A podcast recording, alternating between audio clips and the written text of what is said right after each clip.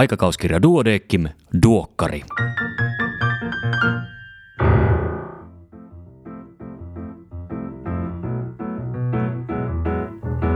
Tämä on numero yksi vuonna 2021.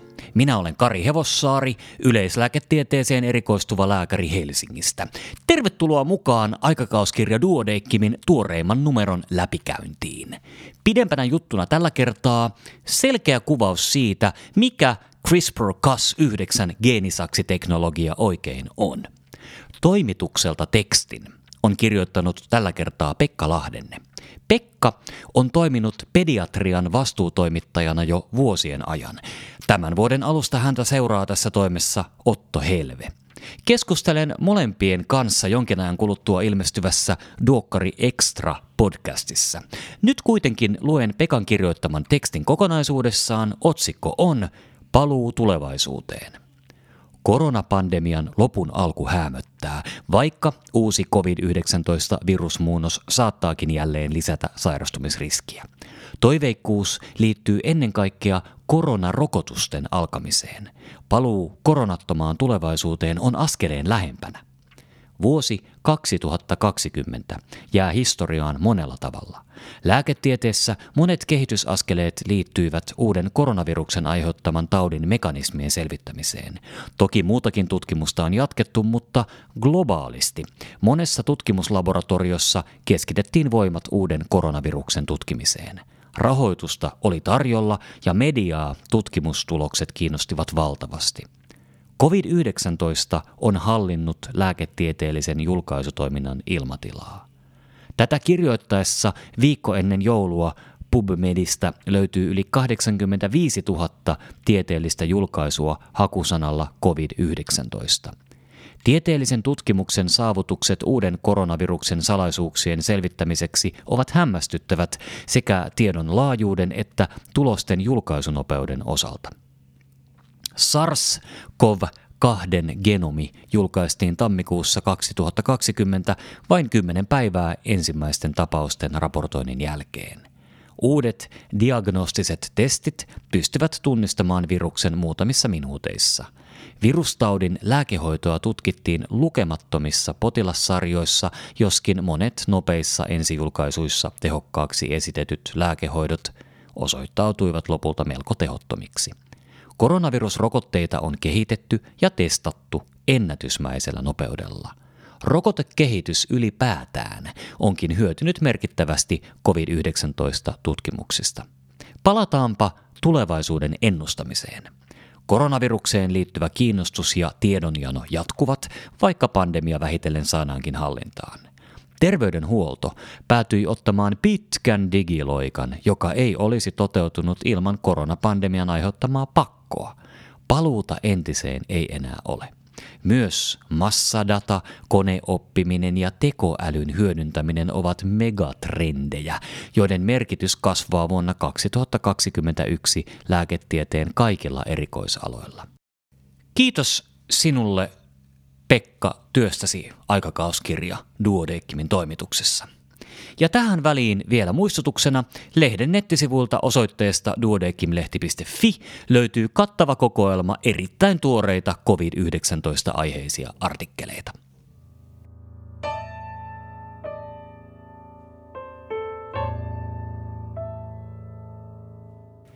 Pääkirjoituksia on peräti neljä kappaletta. Ensimmäisenä Suolen vajaatoiminnan kehittyvä hoito vaatii onnistuakseen paljon myös terveydenhuoltojärjestelmältä. Toisena tasapainoillaan skyllan ja karybdiksen välillä eli tasapainoilu verenpaineen hoidon ja ortostaattisen hypotension välillä, eli miten sovittaa yhteen kohonneen verenpaineen aiheuttama lisääntynyt valtimotautiriski ja ortostaattisen hypotension kaatumisriski. Kolmas pääkirjoitus on otsikoitu anestesiologia kehittyy leikkaussalien ulkopuolella ja viimeisenä siklibit ovat muuttaneet levinneen rintasyövän hoidon ja ennusteen.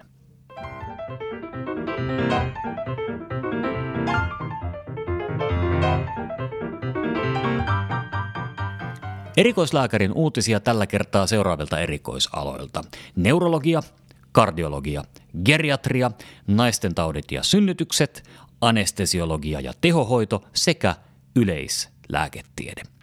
Tässä muutaman uutisen keskeinen sisältö. Kaikki uutiset ja tarkemmat tiedot löydät sitten lehdestä paperisena tai sähköisenä. Tauteja ja tauteja.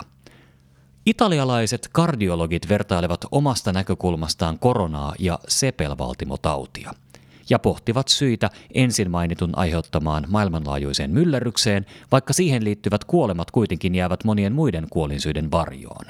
Taustaksi he esittävät kuolinsyylukuja vuoden 2020 ensimmäisen puoliskon ajalta. COVID-19 700 000. Liikenneonnettomuudet noin 800 000, muut infektiot kuin korona 3,2 miljoonaa, syöpä 5,2 miljoonaa, sydän- ja verisuonitaudit noin 10 miljoonaa. Vaikka diabetes- ja sepelvaltimotauti-epidemiasta aika ajoin puhutaankin, suhtautuminen tarttuviin ja ei-tarttuviin sairauksiin on erilainen. Tarttuvien sairauksien epidemia nähdään koko yhteiskunnan ongelmana sen mukaisine toimineen. Tämä vielä korostuu täysin uuden ja tuntemattoman ulkoisen uhan kohdalla. Ei-tarttuvia sairauksia taas pidetään yksilön ongelmana ja niihin on totuttu. Silti niiden yleisyys, kalliit hoidot ja kuntoutus vaikuttavat vahvasti koko yhteiskuntaan. Näiden periaatteellisten erojen takia eristykset ja erilaiset pakot hyväksytään tartuntataudeissa. Tupakan ja liikenneturvallisuuden suhteen sentään jotenkuten, mutta sydän- ja verisuonitautien sekä diabeteksen taustalla olevat keskeiset ruokavaliomuutokset tai lihavuuden ehkäisy tepsivin toimin ovat hyvin vaikeita toteuttaa yhteiskunnan tasolla. Olipas muuten pitkästi luettu, lyhyesti kerrottu uutinen. Sitten seuraavaan. Raskaana olevilla useammin vakava COVID-19-tauti. Olemassa oleva rajallinen tutkimustieto on viitannut siihen, että koronavirukseen sairastuneet raskaana olevat ovat suuremmassa riskissä taudin vakavaan muotoon verrattuna ei-raskaana oleviin. Ja videopelaajasta anestesiologiksi. Aiemmin on osoitettu, että taitavat videopelaajat oppivat helpommin laparoskooppisessa kirurgiassa tarvittavia taitoja kuin asiaa harrastamattomat – Brittitutkijat halusivat selvittää, päteekö sama kaikukuvaus avusteisten puudutusten oppimiseen, ja kyllä se päti.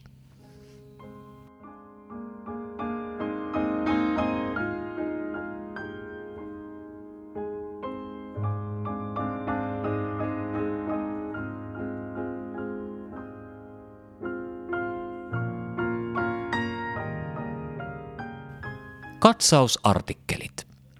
COVID-19-infektioon liittyvä lasten hyperinflammatorinen oireyhtymä. Oirekuvaan liittyvät kuume, tulehdukseen viittaavat laboratoriolöydökset ja yhden tai useamman elinjärjestelmän vakava sairaalahoitoon johtava tauti lapsella tai nuorella ilman muuta selittävää syytä. Tautia hoidetaan suonen sisäisellä immunoglobuliinilla, glukokortikoidilla ja harvemmin immunivasteen muuntajilla.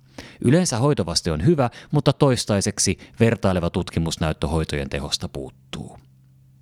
Lapsuuden mitokondriotaudit. Yhden soluelimen toimintaviasta kymmeniä erilaisia sairauksia. Lapsuudessa alkavat mitokondriotaudit ovat useimmiten eteneviä aivo- tai lihastauteja, joihin voi liittyä muiden elimien kuten maksan, sydämen, munuaisten ja aistin elinten toiminnan häiriöitä. Mitokondriotaudit ovat yksi yleisimmistä periytyvistä aineenvaihdunta-tautiryhmistä, ja niiden mahdollisuus tulisi pitää mielessä, kun lapsella on tunnistamaton etenevä sairaus. Eturauhasen kohdennetut koepalat – Eturauhassyövän tavanomaiset tutkimuskeinot, PSA-pitoisuuden mittaus, eturauhasen sormitunnustelu ja koepalojen järjestelmällinen ottaminen eivät ole riittävän tarkkoja tunnistamaan potilaita, joilla on kohtalaisen tai suuren riskin syöpä. Toisaalta näillä keinoilla myös löydetään liikaa kliinisesti merkityksettömiä syöpiä, eli potilaita ylidiagnosoidaan. Eturauhasen magneettikuvauksen avulla näytteenotto voidaan kohdentaa epäilyttävään pesäkkeeseen. Ja tämän lisääminen eturauhassyövän alkuvaiheen tutkimukseen muuttaa vallitsevia käytäntöjä merkittävästi. Aikuisten aplastinen anemia. Aplastinen anemia on harvinainen hematologinen autoimmuunisairaus, jossa verisolujen tuotanto vähenee, mikä aiheuttaa anemian, vuototaipumuksen ja infektioalttiuden. Välilevyrappeumaan liittyvät Nikaman luuydinmuutokset eli MODIC-muutokset ja niiden kliininen merkitys. MODIC-muutokset ovat melko yleisiä normaaliväestössäkin, eivätkä automaattisesti selitä alaselkäkipuja. MODIC-muutoksiin ei ole olemassa selviä hoitosuosituksia.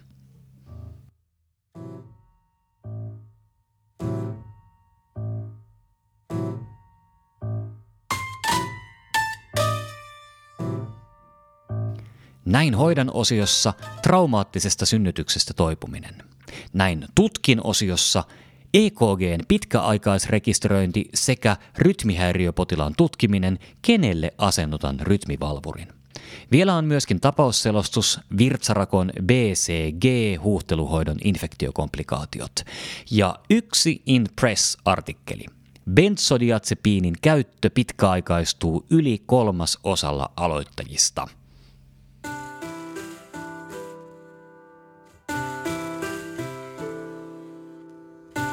Tämänkertaisena vinkkinä rytmikäs hikka.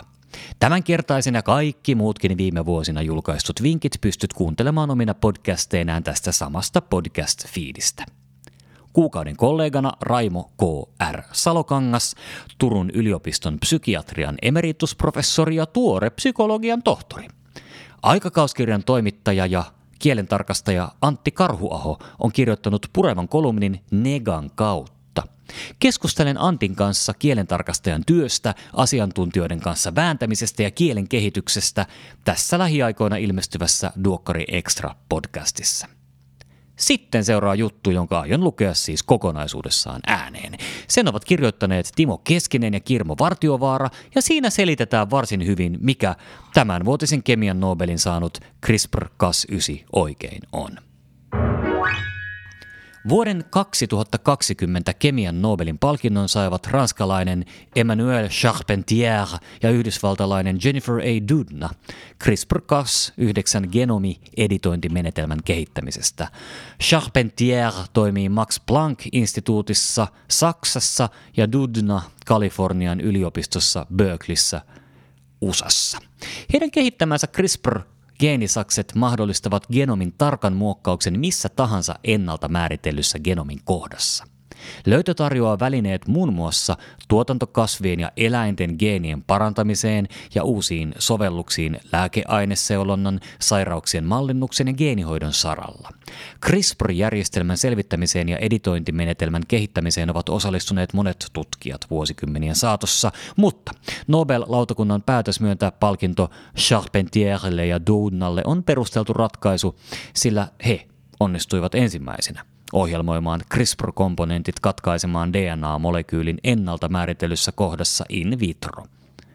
Alan muita keskeisiä henkilöitä ovat muun muassa espanjalainen Francisco Mojica, joka teki uraa uurtavaa perustutkimusta prokaryoottien CRISPR-järjestelmien parissa, liettualainen Virginius Schiksnish, joka ryhmineen teki ensimmäisiä CRISPR-editointeja samanaikaisesti Charpentierin ja Dudnan kanssa sekä kiinalais-yhdysvaltalainen Feng Chang, joka ryhmineen toteutti ensimmäisenä CRISPR-editoinnin hiiren ja ihmisen soluissa. CRISPR-Cas9 on prokaryooteissa, esimerkiksi bakteereissa, oleva puolustusjärjestelmä viruksia ja vieraita plasmideja vastaan. Järjestelmä vertautuu ihmisen hankinnaiseen immuniteettiin. Siinä missä ihmisen immuunipuolustuksen muistisolut ylläpitävät tietoa koetuista infektioista, prokaryoottien genomissa oleva CRISPR-alue toimittaa samaa virkaa. Oma puolustuksemme perustuu vieraiden proteiinien rakenteiden tunnistamiseen ja muistiin, mutta prokaryooteilla tiedot solussa käyneistä vierailijoista kerätään DNA-muodossa. Kun bakteerisolun sisällä havaitaan vierasta geneettistä materiaalia, kuten virus-DNAta, siitä pilkotaan osia, joita liitetään osaksi solun omaa genomia niin sanotulle CRISPR-alueelle. Tältä alueelta tuotetaan virus-DNAlle komplementaarista RNAta, jota muokataan niin, että muodostuu lyhyitä RNA-pätkiä CRRNAita, eli CRISPR-RNA. Toinen osa järjestelmää on varsinainen leikkaava osa – geenisaksi, eli kas-nukleaasiproteiini. CRRNA kiinnittyy Cas9-nukleaasiin ja muodostaa siten ribonukleoproteiinin. Jos solu altistuu uudestaan samalle virus-DNAlle kuin aiemmin, CRRNA ohjaa Cas9-leikkuriproteiinin nukleotidisekvenssiltään komplementaarisen virus-DNAn kimppuun. Jonkinlaisena ei-biologisena analogiana CRISPR-Cas järjestelmästä voisi sanoa, että bakteerisolun DNAssa on vieraskirja, johon merkitään kaikki ei-toivotut aiemmat vierailijat. Näiden vieraiden vilauttaessa kulkukorttiaan se tunnistetaan ja leikataan kahtia. Vuonna 2011 Charpentier työskenteli Uumajan yliopistossa ja löysi ryhmineen Streptococcus pyogenes bakteerilajissa ilmenevän lyhyen RNAn, TRACR RNAn eli Transactivating CRISPR RN, joka osoittautui olennaiseksi aktiivisen CRRNAn kehittymisessä. Charpentier tapasi yhdysvaltalaisbiokemisti Dudnan konferenssissa ja vuonna 2011 he alkoivat yhdessä kehittää menetelmää, jossa S-biogenes-lajin CRISPR-Cas9-järjestelmää voitaisiin hyödyntää genomin muokkauksessa. Vuonna 2012 Charpentier ja Dudna julkaisivat Science-lehdessä artikkelin, jossa he osoittivat Tracker-RNAn kriittisen roolin CRISPR-Cas9-järjestelmän toiminnassa ja toteuttivat ennalta määrittelyn kohde-DNAn editoinnin koeputkessa CRISPR-systeemillä. Charpentierin ja Dudnan löydön jälkeen CRISPR-editointimenetelmät ovat kehittyneet erittäin nopeasti. Uusia CRISPR-muotoja ja kasproteiineja on löydetty vuosien saatossa lisää, ja CRISPR-editointi on osoittautunut toimivaksi kaikkien eliöiden soluissa bakteereista kasveihin ja ihmisiin. Lisäksi kasproteiineja on muokattu niin, että alkuperäisten CRISPR-geenisaksien ympärille on muodostunut kokonainen CRISPR-työkalupakki. Erilaisilla DNAhan kohdennettavilla Kas-proteiineilla voidaan muun muassa aktivoida tai ehkäistä kohdegeenien transkriptiota niiden promoottorialueilla, muokata epigenomia tai tehdä kapealle ennalta määrätylle alueelle rajattuja tarkkoja yhden emäksen muokkauksia. Saatavilla olevien CRISPR-systeemien avulla käytännössä mikä tahansa genominen muokkaus on nykyään mahdollista tehdä tarkasti, nopeasti ja suhteellisen halvalla. Lisäksi RNA-ohjautuva järjestelmä on erittäin herkkä herkkä, ja siihen perustuvat diagnostiset menetelmät ovat parhaimmillaan tuhansia kertoja herkempiä kuin esimerkiksi vasta-aineisiin perustuva mikrobitunnistus. Charpentierin ja Dudnan kehittämän menetelmän yhteiskunnalliset vaikutukset voivat osoittautua valtaviksi. Ainoastaan mielikuvitus ja eettiset näkökohdat rajoittavat sovelluksia, joita voidaan luoda CRISPR-editoinnin avulla. Tähän mennessä CRISPR-editoinnin avulla on jo kehitetty tuotantokasveja, jotka kestävät kasvitauteja ja kuivuutta. Lääketieteessä CRISPR-editointi on helpottanut tautimallien luomista, lääkeaineseulontaa ja perustutkimusta. Ehkäpä suurin lääketieteellinen uusi mahdollisuus piilee kuitenkin CRISPR-välitteisessä geenihoidossa – Genomin editointi tarjoaa mahdollisuuden korjata perinnöllisen sairauden aiheuttava mutaatio, ja osa hoidoista on jo kliinisissä tutkimuksissa. Esimerkiksi sirppisoluanemiaa sairastavat potilaat ovat kliinisissä kokeissa pärjänneet ilman aiempia kuukausittaisia verensiirtoja jo yli puolitoista vuotta. Näissä kokeissa potilaan soluissa aktivoidaan sikioaikaisen hemoglobiinin tuotanto CRISPR-editoinnin avulla. Myös Suomessa on käynnissä tutkimuksia, joissa perinnöllisiä sairauksia aiheuttavia mutaatioita korjataan potilaiden soluissa CRISPR-menetelmillä. Tutkittavina olevia perinnöllisiä sairauksia ovat sirppisoluanemian lisäksi muun muassa aineenvaihduntasairaudet HOGA eli hyperornitinemia, silmän suoni- ja verkkokalvon pyörörappeuma ja asauria eli arginosuksinaattiuria sekä perinnöllinen hyperkolesterolemia. Omat tutkimuksemme tähtävät ensisijassa tautien ymmärrykseen, mutta varsinkin suomalaisen tautiperinnön korjaaminen geenihoidolla saattaa hyvinkin jäädä kotimaisen soluterapian kohteeksi.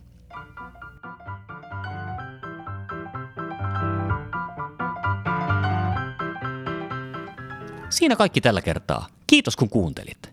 Rokotteet ovat nyt todellisuutta. Itsekin sen tänään olkavarteeni sain. Olo tuntuu siltä kuin aurinko tulisi esiin ensimmäistä kertaa pitkän talven jälkeen. Ja sieltä se mollukka pikkuhiljaa korkeammalle taivaalle myös kipuaakin. Pari viikon päästä napapiirilläkin nähdään jo pilkahduksia. Voimia sinulle. Palataan asiaan parin viikon päästä. Voi hyvin siihen asti. Iiro, ole hyvä!